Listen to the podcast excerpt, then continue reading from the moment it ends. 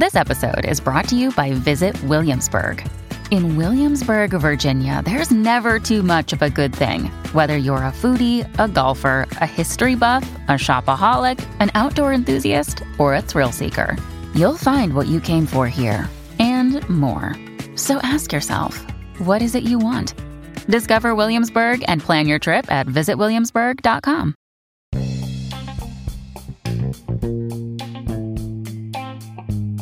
Hi, everyone. My name is Shannon Calder, licensed therapist, and I'm joined by Dr. Kathy Barrett, forensic psychologist. We talk about all topics from a psychological perspective. Welcome to Terror Talk. Welcome to Terror Talk. This is Shannon and Kathy. Kathy, how are you? I'm doing well. How are you, Shannon? I'm pretty good. We are doing our fourth part of our four part series on Jeffrey Dahmer today. Um, so take us through it, man. The debauchery continues. It does. Mm-hmm. so, for those of you who uh, listened to the last part, maybe it was last, you know, last week. I'm not sure how recent. I'll just kind of fill people in where we stopped. So, we were sure. talking a lot about his victims. Um, we had finally gotten into his just the compulsion and his lack of desire to stop, and in fact, how his fantasies became more deviant. And towards the end of the last episode, we talked about um, how he started to dismember the bodies and keep uh, specifically skulls um, and sometimes even the genitals.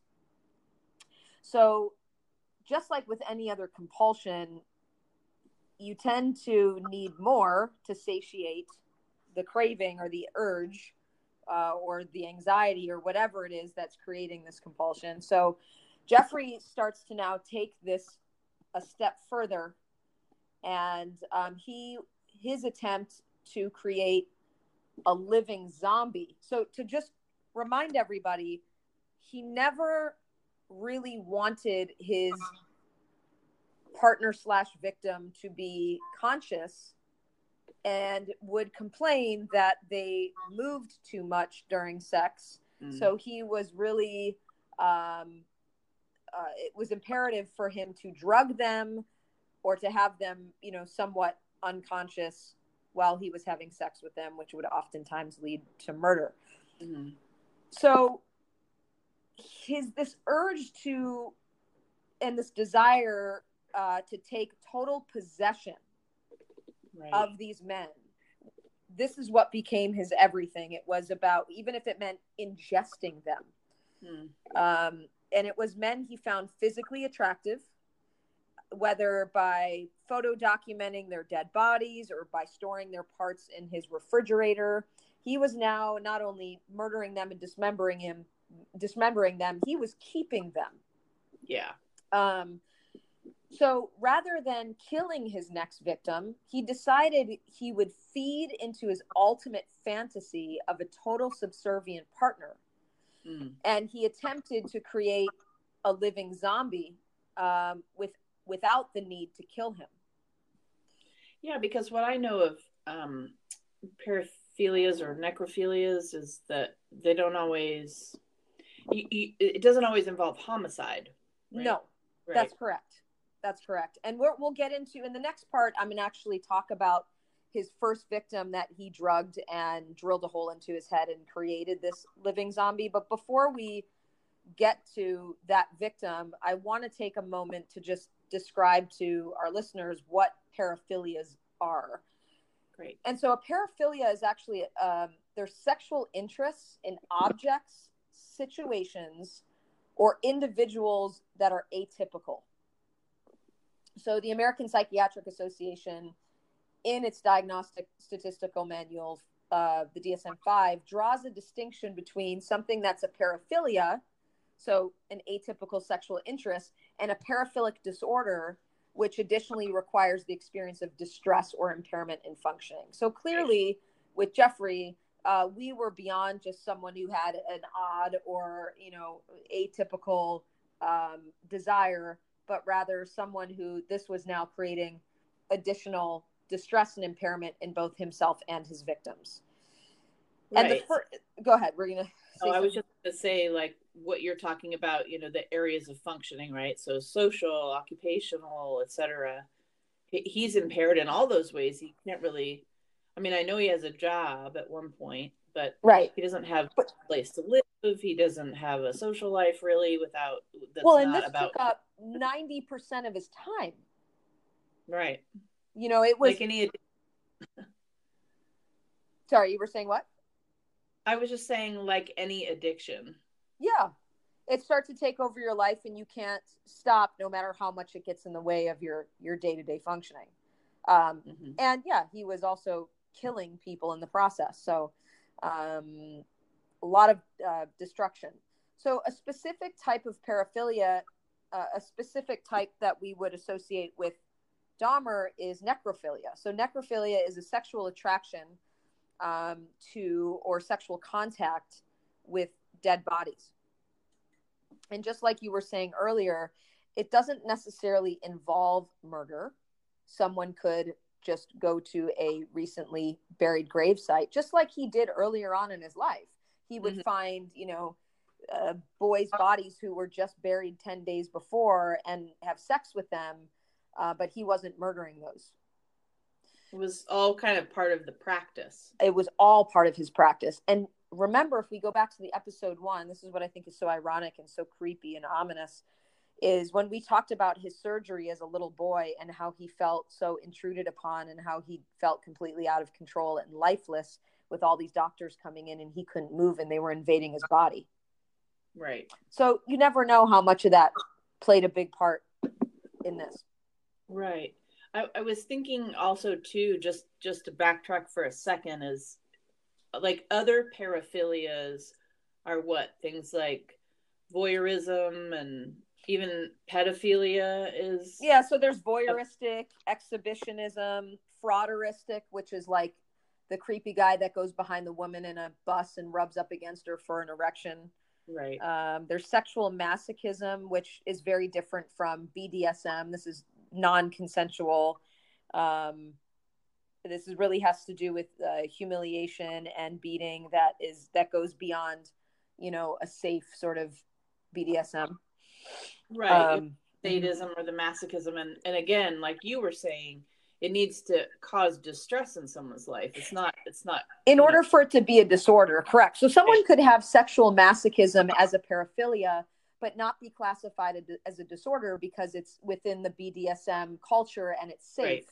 versus right. the person who engages in asphyxiation and is harming people, harming themselves, things like that.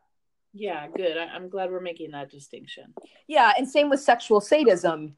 Um, I think that this is again talking about distress and causing pain, non consensual um, and also then taking over as a compulsion in their life. So, yeah, huge distinction. Um, and then, you know, we do have, and this is a really, really, really controversial area in psychology, but there are more modern sexual institutes now that are talking about pedophilic disorder, um, looking at it from somewhat of a normative place and not insinuating that a person should act on it, but that pedophilic desires may uh, not be abnormal. My response to that is I think we have to be careful. It's a slippery slope. If you don't have people who are forensically trained and only trained in sex therapy, that person may not be qualified to screen a predator. Right. Um, and so I've gotten into discussions with people who are really, you know, um, sort of progressive sex therapists, and we've gotten into disagreements around the subject and and I've said to them with all due respect unless you really know how to screen somebody for risk this person could be playing you and using the therapist as rehearsal a fantasy rehearsal. Yeah so much. We we often have unfortunately unwillingly participate in rehearsal. Yeah.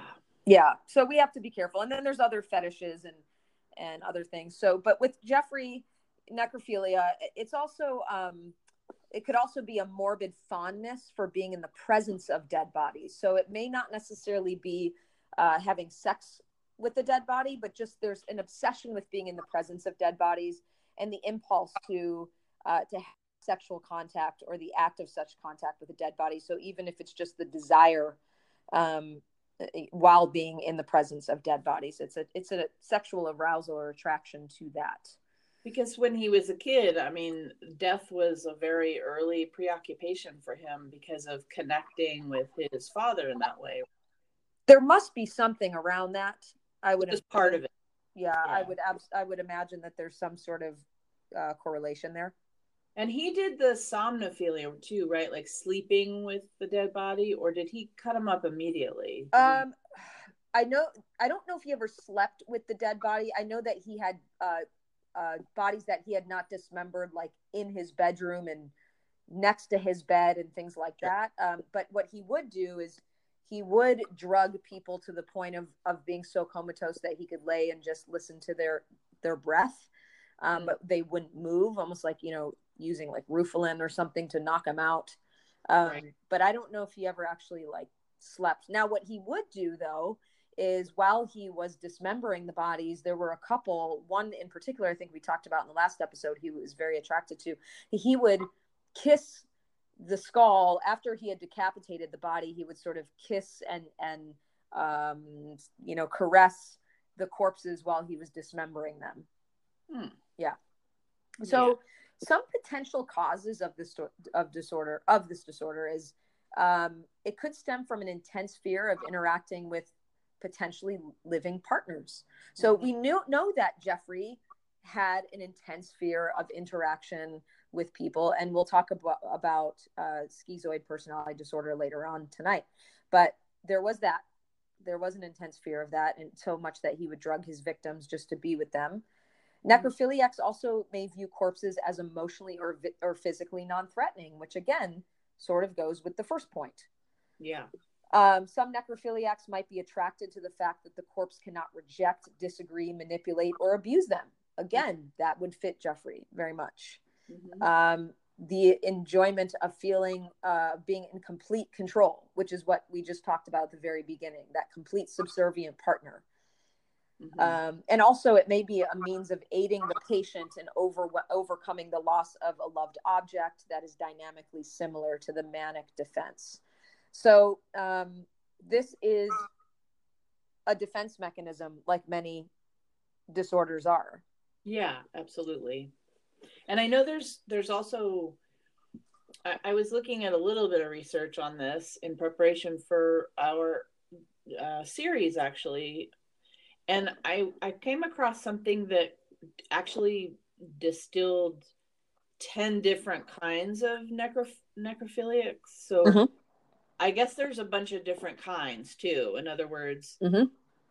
it, I think most of society and me, honestly, before the last few weeks, kind of characterized a necro- necrophile, I guess you'd call it, mm-hmm. um, as you know one thing. And there's all these very subtle because there's there's ones that will role play there's ones that are more romantic. There's ones that are into the tactile piece. There's ones that don't kill. There's mm. opportunistic ones. There's homicidal ones. There you know so it's got a it's got so much more nuance than yes uh-huh.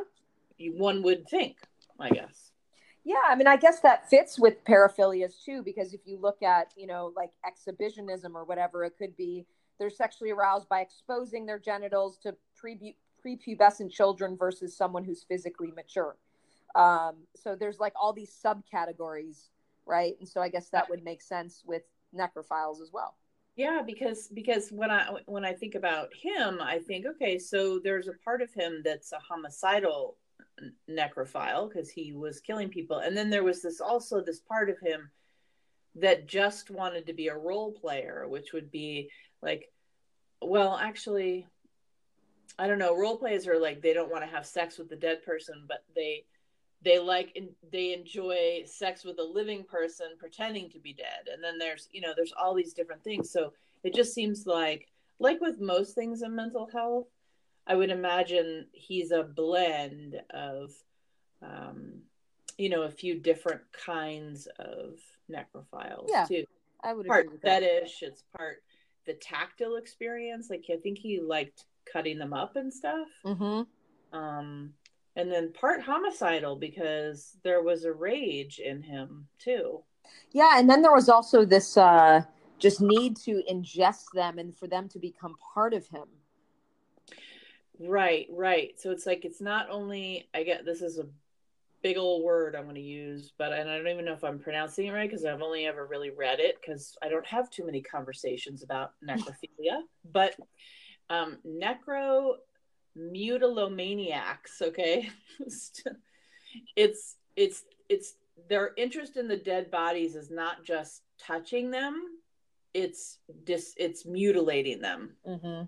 Like the pleasure I don't know much about Jeffrey's pleasure, where the pleasure was, but mutilating and you're getting pleasure out of that. Yeah. So he certainly did. Uh, yeah, that's what it seems like from what I've learned from you over the course of these weeks is that that seems to be a piece of there's just all these bits and pieces of it that form him. It's just complicated. Yeah. So we're going to take a break here. We're going to come back and talk about the first victim he attempted to drug and, and zombify. Okay. Uh, we will be back in just a moment um, after a quick break. Thank you so much for listening.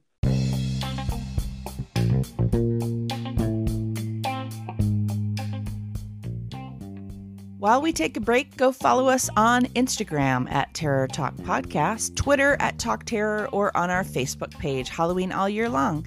If you prefer email, it's terrortalkpodcast at gmail.com. So reach out.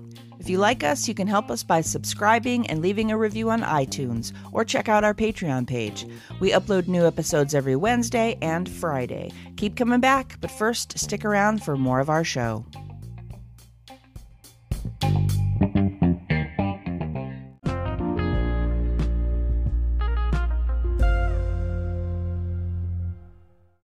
Back. I believe we are getting into more Jeffrey Dahmer victims now.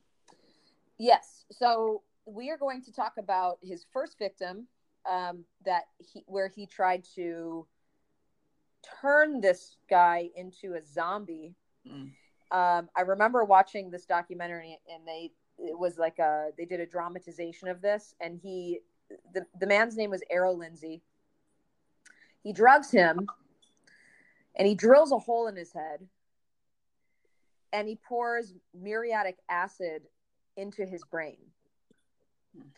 So he he wakes up he wakes up. Can you imagine? The victim wakes up complaining of a headache. That's it. Not knowing that his his skull is exposed to you know air. And jeffrey then drugs him strangles him decapitates him and keeps his skull and tr- tries to preserve his skin. So clearly it didn't work. He's like, shit, I should just kill him. This is not happening. Um, but then still goes ahead and does his usual routine, but tries to preserve his skin, which is interesting. I don't know if he's ever done that before. Yeah, and I guess uh, so. My assumption is that he had done some research of some kind, or he just made it up in his head that he thought that if he did that, that he would um, kind of perform a sort of acid lobotomy and yes. Okay i see. And and that he would stay alive and be under his control but still you know in a zombie comatose state which is how jeffrey liked his victims. So at this time people in his building are now complaining to management about a foul order odor and strange noises coming from his house. I bet can you imagine I, I, I, I mean, get a picture. if they only knew. Well, yeah. and they they eventually find out. So they go down to his door. Maintenance or management goes to his door, asks, you know, and says, "Hey, we're having some complaints here." He blames it on a broken refrigerator and his meat rotting in the fridge. Well, Which it was. He wasn't. It's not entirely a lie. yeah. Oh God. Um. The second man he attempts to do this to. His name's Anthony Hughes. This is now in May. He's deaf and mute. Uh, tries to create another zombie with Anthony, but Hughes dies. Um, he leaves the body on his floor to rot before he would dissolve it in acid several days later, oh, and he keeps God. the skull. Yeah, can you imagine? It's like, oh, that one didn't work. I, I, am just gonna leave that one by my bed. Yeah, gotta go to work. Like a, like a pair of pants. Jesus Christ. Yeah, I'll pick that one up later. Well, he's he's really just devolving. Oh, without yeah, without a doubt. So he was known to take Polaroid pictures um, as his victims were bleeding to death. Also, Hmm. and and he would um, kiss the skulls as he dismembered the bodies, which I was talking about in the first uh, part of tonight. His next victim was the brother of a boy he had molested in 1988. Um, so we had talked about this boy in another episode. This victim, his name is, I'm probably butchering this name, Hmm. Sinthasomphone. We're going to call him KS. Okay? Okay. So he was tricked into entering Dahmer's apartment on May 16th, 1991. Um, and he would not be seen until the following day. So he escapes, KS escapes after being heavily drugged um, and muriatic acid going into his brain. The 14 year old boy runs out naked and bleeding into the street in front of the apartment complex. Dahmer immediately runs outside and acts as if he were trying to comfort KS as the police arrive. This is this is the victim that most people remember when they think about Dahmer. Um, so Dahmer stays very calm and collected, per usual, because Mhm. he's a sociopath. Mhm. Um, he explains to the offers, officers that uh, he has his 19 year old lover um, and they had been drinking a little too much. So he lies about his age and clearly lies about the actual situation. So KS did not know English. I believe he was of Asian descent and he was in a semi comatose state. He was unable to tip off the officers. He was unable to respond to that. So the officers laughed and carried the boy back to Dahmer's house. Oh, that is just brutal. So imagine again, he's getting away with these odors. He's now gotten through what three different police debacles. So it gets even it gets even worse, but better for Dahmer. The two police the two police officers escort Dahmer and KS back inside. After glancing at Dahmer's immaculate immaculate apartment, he probably kept the front really clean. The two officers leave, despite the fact that there was a horrible odor Yeah. um, and that wounds had been inflicted on KS's head. I mean, it just goes. It, I mean, it just goes to show you. Well, first of all, first of all, someone has wounds on their head. You're going to take them to the hospital, or Right. whatever, you know, at least you know. Okay, so it's a lovers' quarrel or whatever. Let's go to the hospital. You know, hypothetically, obviously, I wasn't there, so I don't really know what was said or what they were doing. And then, secondarily, it just goes to show you how much we can't believe this kind of thing really happens. It's unreal. So, and remember, three, four days before this, he had dumped, uh, what was it, Anthony's body? Anthony Hughes? Mhm. Um, let's see, was it Anthony? Yeah, he dumped Anthony's body three, four days before. It's still rotting in his bedroom next to his bed. So Just- the police officers don't take time to notice that foul odor or notice the dead body rotting in Dahmer's room. The smell must have been horrendous. Can you imagine? I mean, smelling it? so the police officers leave, and that night Dahmer murders K, murders and dismembers KS, and hmm. then keeps his skull as a memento. The officers were later suspended, but then reinstated after threatening civil suits to regain their positions. These guys should never work another day. Ugh, it's terrible. It's just really. I mean, I, I and that. I mean, I understand that. It's certainly outrageous. And then there was a part of me that I initially thought, because we can all make terrible mistakes, I initially thought I felt for those officers that okay, so I don't know them and I don't know the situation and maybe they were incompetent, but also it's like I also feel for them because you have to know that at some point they sat with themselves and I they, would hope so. they realized they could have saved this kid's life and they could and they didn't. Right. That's just I mean that's just That would be the worst part is to realize that you allowed this boy to die. He was actually 14 and not 19. yeah Um, not that it would have been better if he was 19, but it just adds another piece to it. another layer of horrible. Yeah. So he's now recognizing that he has to become a little bit savvier because these odors are getting out of control. So he purchases a barrel where he can then keep and preserve the remains without the odor. Okay. His father at the time is suspecting a homosexual lifestyle. And I'm thinking, dude, this is this is the least of your problems. Really? And that's so 10 years ago for Jeffrey. Right. So he's not at all clued in to what Jeffrey's hiding. Mhm. Um, Jeffrey at this time also chooses to relocate to Chicago. So remember, he's been all over um, that whole Midwestern. well, he has to move around. He has to move around. So the murders, the rapes, and the dismemberments continue. Matt Turner was murdered on June 30th, 1991. Jeremiah Weinberger on July 7th. They spent days together, but when he wanted to leave, Jeffrey drugged him and drilled a hole in his skull. So this, in this case, um, I believe, yeah, he spends almost like a three day binge with this one, having sex and drugging him and all this. Then, when he drills a hole in his skull, Weinberger initially survives. Jeffrey goes to work, and I think he like cuffs him to a chair, and he comes back, and and Weinberger's in a, a coma. Um, but then he comes back home from work, and he finds him dead. So, this is awful. This is literally my next note. Jeffrey begins to run out of room in his fridge. Oh, for the love of God. within two weeks yeah within two Yes. weeks he's back in his neighborhood in milwaukee he's now back he moves again Because he had to get a new fridge. I mean, what the hell? i think he was also used to relocating a bunch of times it's like part of his normal too Well, yeah, because he can't. I mean, that, I mean, that's, I think that's a pattern in a lot of serial killers because if they stay, they get caught. right so then he, he goes and he has two two more oliver lacy on july 15th joseph bradehoft on july 19th he starts to now keep the organs for consumption he's now start this is now when we think about jeffrey dahmer the cannibal this is when it starts I think that's what a lot of people think of when they think of him is the eating. Right. And if you think about it, it's actually well into his trajectory. Yeah, it's the end.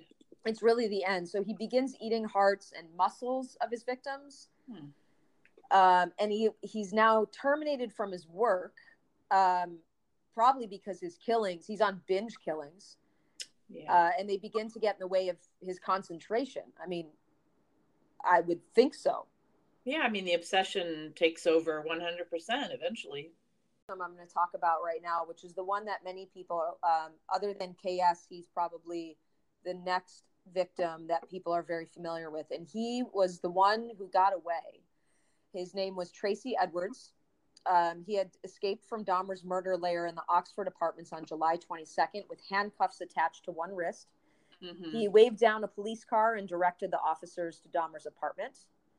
He directed the officers to look further into his apartment. Thank Mhm. God he was aware and conscious enough to say, uh, You have to go all the way in there.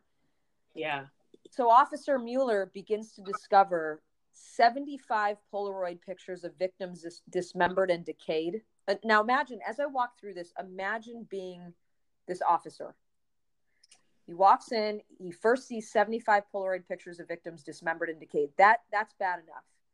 He Yes. then opens the refrigerator to find a severed head, two two human hearts, arm an arm muscle, a bag of organs, and a human torso in the freezer. Yeah, I'm calling for backup at this point. Yeah. In the apartment, there are two complete skeletons, a pair of severed hands, two severed and preserved penises, and a mummified scalp. Two other dismembered torsos were discovered, and an altar of candles and human skulls found in his closet. Mm-hmm. Ugh. That must have been the most horrifying, one of the most horrifying crime scenes to this day. Absolutely. I mean, it's uh, it, and uh, unfortunately, I have a vivid imagination. Me too. So I've created it in my head as you described it, which probably many of our listeners have too. And that is, that is obscene. And there he is, standing in the middle of it, calm, cool, and flat affect. Totally Like, flat.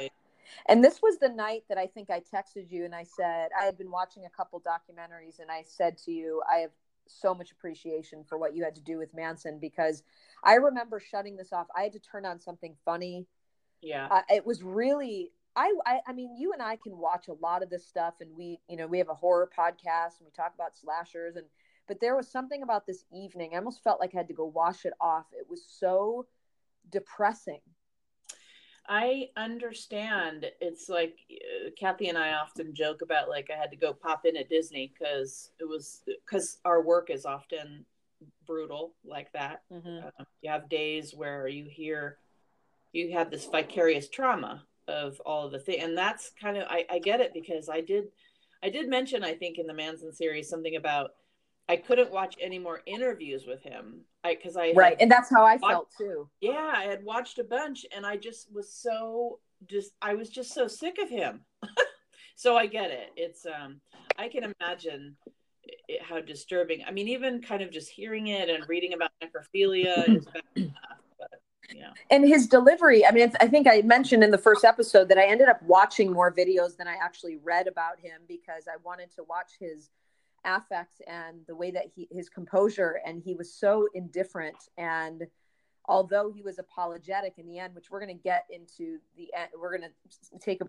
break here and get into our last uh, our final piece on the series but um, how stoic and flat and just unaffected he appeared during all of this is really disturbing. Yeah and that that does bring up a point. one of the things i think we'll do here at the end so stay tuned for that is that i have some thoughts that i've been jotting down about some really profound differences between him and manson and bundy who i know we've all done series on um i mean it's striking me Yeah. moment. So Yeah. We'll, we'll we'll get into that and also what his trial and Yeah, we're going to talk, uh, you know, briefly about his trial, his prison life, and then um, how he died, and then we all will have a discussion at the end about all the different forensic psychologists and their takes, and and maybe our takes on diagnoses and presentation, psychological presentation, all that. perfect. That that sounds great. We'll be right back after a break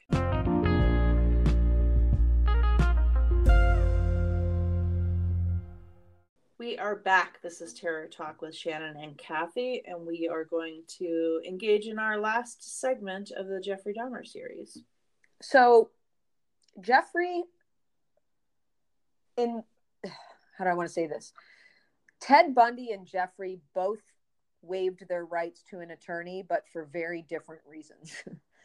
um, Bundy waived his rights because he wanted to defend himself and felt that nobody was good enough um, because he was so pathologically narcissistic, versus Jeffrey, who waived his rights to an attorney because he wanted to confess to everything he had done. Mm-hmm. Um, and I think I had mentioned earlier on in the series how one of the more controversial things about Dahmer's presentation was this, whether it was superficial or not, but this presence of empathy. Yes. And it fall, which does not is very atypical of someone who's looked um, more like a sociopath or psychopath or narcissist or whatever. So um, his his quote to this is I created this horror and it only makes sense I do everything to put an end to it. Mm-hmm. Jeffrey knew from day 1 that the rules did not apply to him. I mean, excuse me, he he realized that the rules did apply to him in society and that there would be consequence versus many serial killers who do not believe the rules apply to them. Right. Um, he made a full and complete confession to his killings, including cannibalism and necrophilia. And he was interviewed for over 60 hours. Yeah. So this was his reason quote, it was my way of remembering their appearance, their physical beauty. I also wanted to keep, if I couldn't keep them there with me whole, at least I could keep their skeletons. Unquote. Mm-hmm.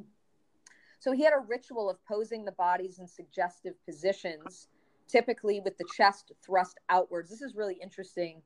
Um, and I watched a documentary where this was they showed the the photos from the bod- the last couple bodies and it was very disturbing. The t- uh, it was the chest was thrust outwards. He would also um, admit to performing necrophilia with several bodies, including sexual acts with their heads, as he dismembered the bodies in his bathtub. Mm. So he would have them in these positions, almost like you know when you do a bridge in yoga, the bridge yeah. pose like that. Um, the skeletons he would preserve with Soilex and bleach, something he had learned early on from his father. He would collect hearts, muscles, organs. He ended up being charged with 15 counts of murder. He was not charged with two of his murders, Steve Tuomi being one, and he um, pleaded guilty, but not guilty by reason of insanity. So I want to say something.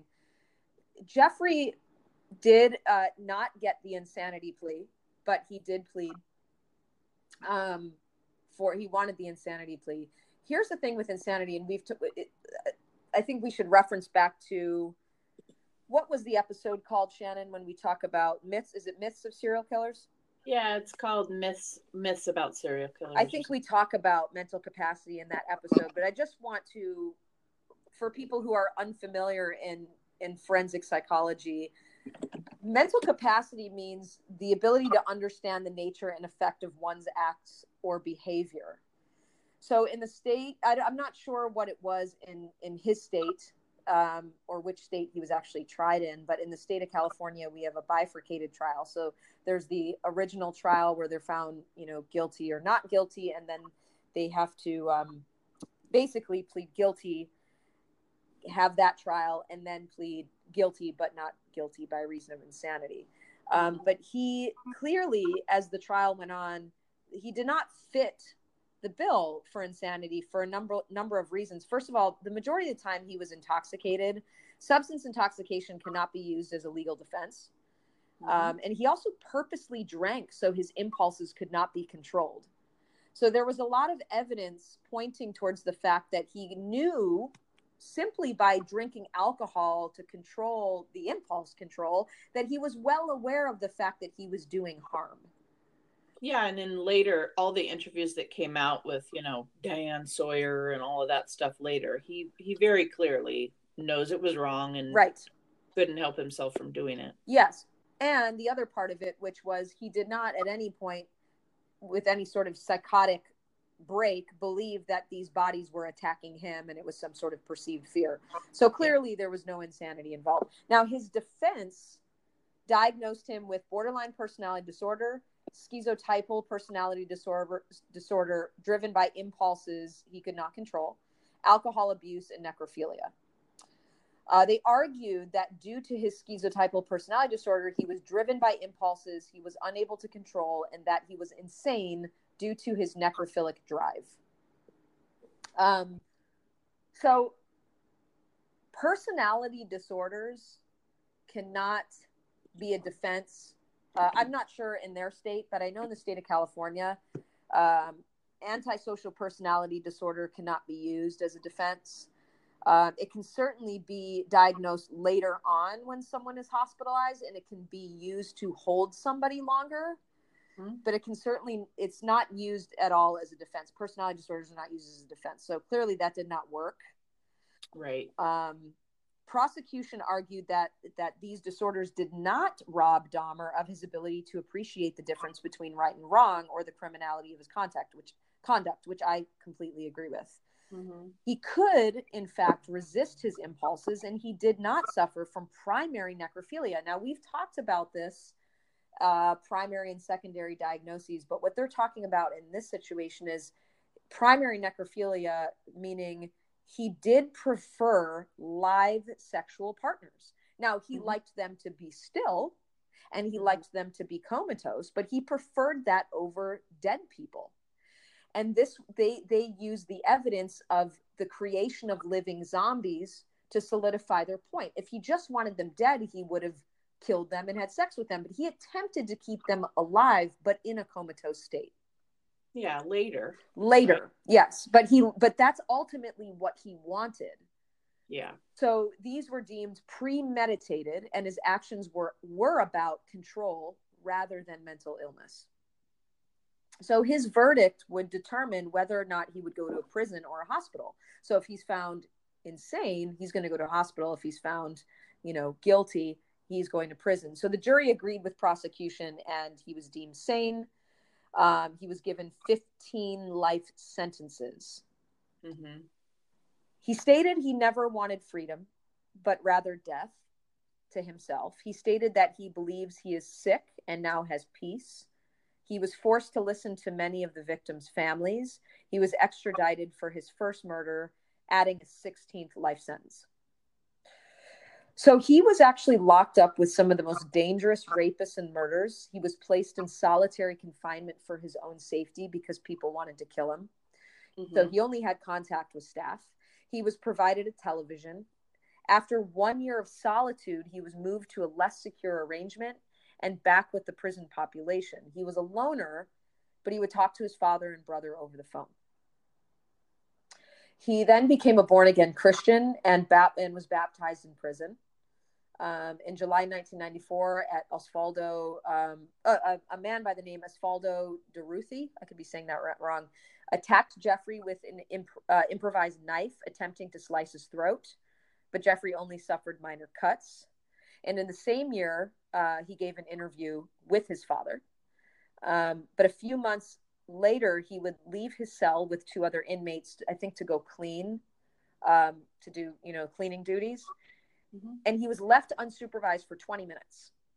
He was discovered on the floor. He was bludgeoned with a 20 inch metal bar with repeated blows and he was pronounced dead an hour later at the hospital. And I believe the other two people who were cleaning with him were also bludgeoned. And what's ironic about uh, that was uh, going back to, I think it was the second episode of the series, I had mentioned that his first murder was with a barbell or a dumbbell, um, and that's how he died. Oh, right. So that was that was uh, the end of Jeffrey. So um, that's his story, and I think that so this, we don't who killed him. What, that... We do know who killed him. Osvaldo oh. Durruthy, yeah, oh. in, in in prison. Oh no, I'm, I'm sorry. I'm sorry. That was the one with the the knife. Yeah, that was the assault. Yeah, there was um, there. I don't know the name of the person, but I do believe they have it on camera. Oh, who got him? Yeah. yeah, right. Because prisons are filled with cameras. Yeah, I just don't have his name here, but you know, this leaves us to uh, I'm going to say something here, Shannon. Then I'm, I want to ask you your thoughts on this. But there was, you know, there is some speculation. There have been psychologists who believe maybe he was on the autism spectrum. Um, I don't believe that. Autism spectrum and schizoid personality disorder overlap, but are certainly not the same disorder. But they have very similar um, overlaps you know, mm-hmm. limited empathy and understanding of other people's situations. Um, however, with autism, um, you're going to have people who are triggered by overstimulation, by sensory input um, of varying kinds. He did not have that. What he did have, though, was a lot of the schizoid stuff, which is lack of interest in social relationships, restricted range of expression of emotions, little to no interest in sexual experiences with another person. Although he did have sexual, you know, uh, sex with other people, they were certainly not consensual or um, the person was not conscious. Um, and then many psychologists also diagnosed him with borderline personality disorder, which we talked about. So I just want to make uh, one more comment here. He did fall short on the PCLR, which is the psychopathy checklist. So he did not meet criteria for being a psychopath. Yeah, I mean that actually makes sense. It does. Me. It does to me too. Yeah, just you know, getting getting to know him uh, over the last four weeks. That makes sense to me. Um, the the schizotypal makes sense to me because of the derealization and the thought stuff and the social anxiety and unconventional beliefs, to say the least. Mm-hmm. Um, and just having sat with people who are in that personality um, area, he presents like that. And mm-hmm. that's just a, that's not a thing you can describe necessarily. It's just a thing you know when you sit with people with different personality disorders. Um, so you can kind of see it a little you know you make a gut kind of thought when you look at him um, the bpd the borderline makes perfect sense to me as well mm-hmm. I think I said that early on. That was my thought process in the very beginning. Mhm. Just um, and some of the things besides uh, what the DSM would say. Well, the DSM would say the abandonment stuff, which was driving a lot of his obsession, um, is an easy pull for borderline. And then the other thing is that um, his his attachment to being a victim Mm-hmm. um, a lot the interviews that I've seen with him and and just listening to you and what and what you've laid out here for us is is his attachment with being a victim. He he, he defaults right away to I'm a bad person, Mhm. you kill me, all of that. Right. Which um, is not something you would see so much with someone with antisocial personality disorder. No, no. He did have many antisocial traits, but he certainly did not meet the criteria for that or psychopathy. Yes, I mean I I feel as if I feel as if he's so for in my world I think he's coming from a more depressive personality and it like way down Oh, in for there sure. in the in the depths of him I I feel like that's kind of the base. So the depressive person who who has terrible self-loathing. Mhm. Um all the shame, all Oh. the early abandonment, all of that warped sense of intimacy. It's all there. so much and i think it's a i mean personally you know obviously and i'll just do the disclaimer i know we've done the disclaimer before but the disclaimer is that i haven't assessed him. I don't know. We're having a hypothetical conversation. Mhm. um, so a depressive personality operating at a borderline level. So psychodynamic diagnosis is a little bit different in the sense that you can you can be operating at a bo- we can all operate at a borderline level depending on stressors and situational things that are happening and different mental illnesses that come in and out trauma that comes in and out. So this is not this is not dsm based so i'm just putting that out there. But so a, a, a schizotypal or a depressive personality that's operate you know it has had all these stressors and then begins to operate at a borderline level will go into these kinds of rages where they're binge killing and all the stuff that kathy has described. And then on top of that i mean as far as axis one is concerned i think he's an obsessive compulsive I have that down too. OCD. Yeah, I'm real surprised. I mean, I, I have a feeling they just didn't want to give him the insanity plea, so I I get that. But how how you don't put an Axis One obsessive OCD on here? I, I think, yeah, sure. I mean, I think that that was one of the inter, one of the psychologists who, who did not work on the case, but did a an analysis like we're doing now.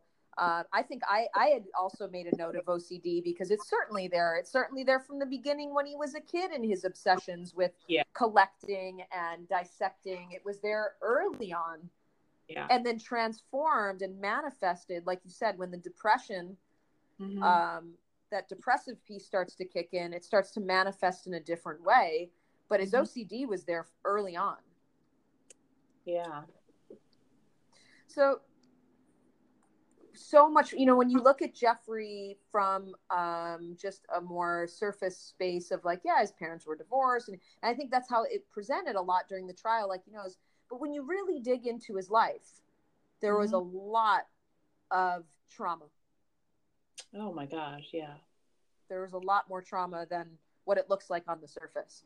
Well, and and and what they're looking at now is that you know we don't do a very good job in our traditional um, APA slash DSM uh, assessment tools, the tools that we are, you know, the blunt instruments we're given as professionals to to help uh, figure people's puzzle out. Um, we're not given a lot of tools in the area of trauma in the sense that for diagnosis, like especially with children, it's woefully incompetent. I think are like our Oh, our, yeah, with trauma, all of that's terrible. are terrible.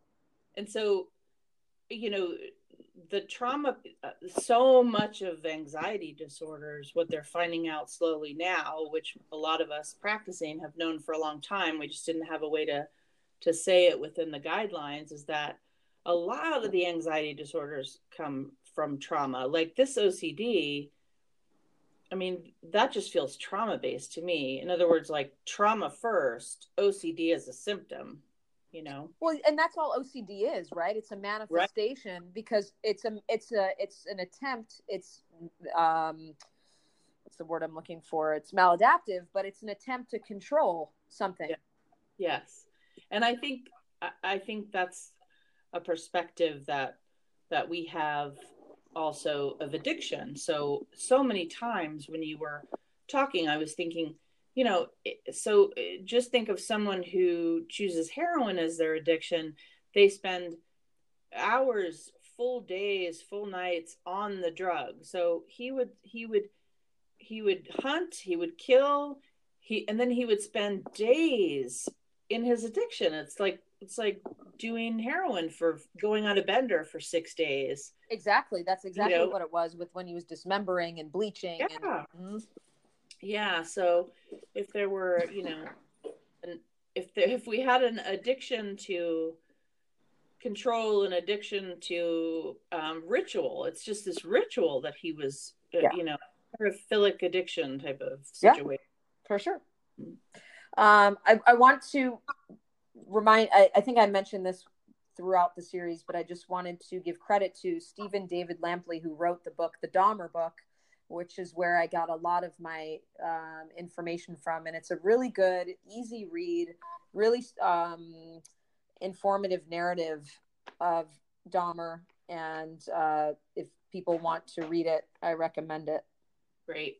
I am. Um there's one other thing I actually mentioned before we took the last break is that there was something that struck me. So, if you look at interviews of, um, we've done series on Ted Bundy, Charles Manson, Jeffrey Dahmer, as far as the uh, white male killers, right? So, if you watch tape of tape, wow, that dates me, huh?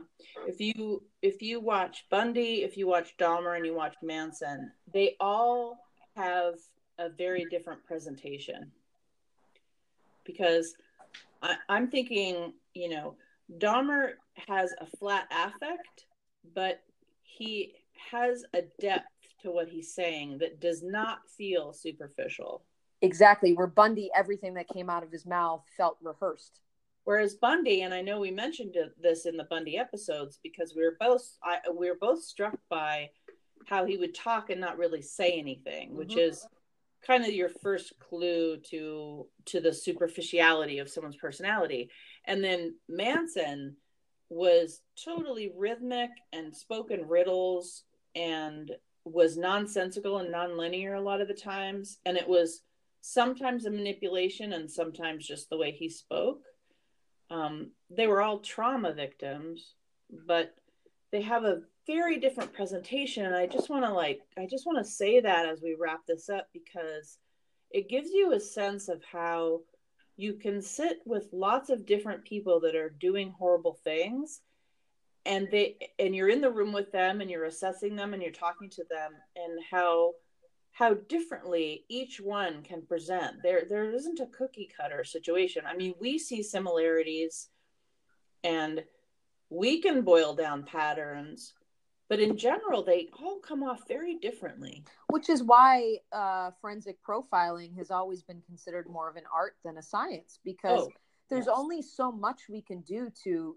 actually yeah. profile and you and i have said this whether it's been on shrink chat or uh, or other episodes which is this is what makes uh, diagnostic precision precision this is what makes um, drawing causational um, conclusions to things in psychology uh, naive and, and, and irresponsible. Yeah i mean it's it's humanity. That's why medicine calls us a soft science because and i'm okay with that. Like i prefer a soft science. I, I prefer humanity. I prefer the gray. I mm-hmm. don't things are black and white. So um, especially humanity and especially psyche. If we ever begin to think that it's black and white, we're we're in very big trouble. Um, but I, there's so there's a couple of housekeeping things I want to clear up, and I want to thank you so much, Kathy, for all of the work yeah. you did. Yeah, to bring us welcome. this story. It's been really fascinating. Yeah, he was uh, an interesting guy for sure. Very. And uh, so a couple things. One, his killer was named Christopher Scarver. Ah, good. I just looked it up while you were like while we were talking. Um, so for those of you who like those kinds of facts, Christopher Scarver is the man who um, fatally assaulted Jeffrey. Um, the name of the episode she was talking about was an episode we did back in January called Myths About Serial Killers. So we probably talked about something in that with regards to this. Uh, the other thing I want to mention is that next week we're doing um, an episode on the new season of Mindhunter. So, Mindhunter is season two. We're in season two. And so we're both gonna, we've both been, now we've been doing it. We've been rewatching season one um, and, and starting to watch season two. So we're excited about that. And uh, yeah, I'm really looking forward to that series. I'm really looking forward to it too. And then after that, at the beginning of September, we start the second season of Terror Talk. So please continue to listen to us and enjoy, and come back on Friday for our uh, our show Shrink Chat, which is our companion show to this show. And we really appreciate you. Uh, this is Terror Talk. My name is Shannon, and I'm Kathy. Sleep safe, everyone.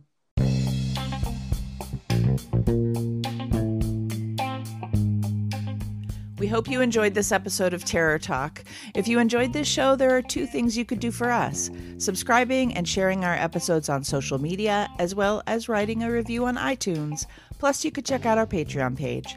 Don't hesitate to contact us on Twitter, Instagram, or Facebook. We upload new episodes of Terror Talk every Wednesday and of Shrink Chat every Friday. Until then, goodbye and have a pleasant tomorrow.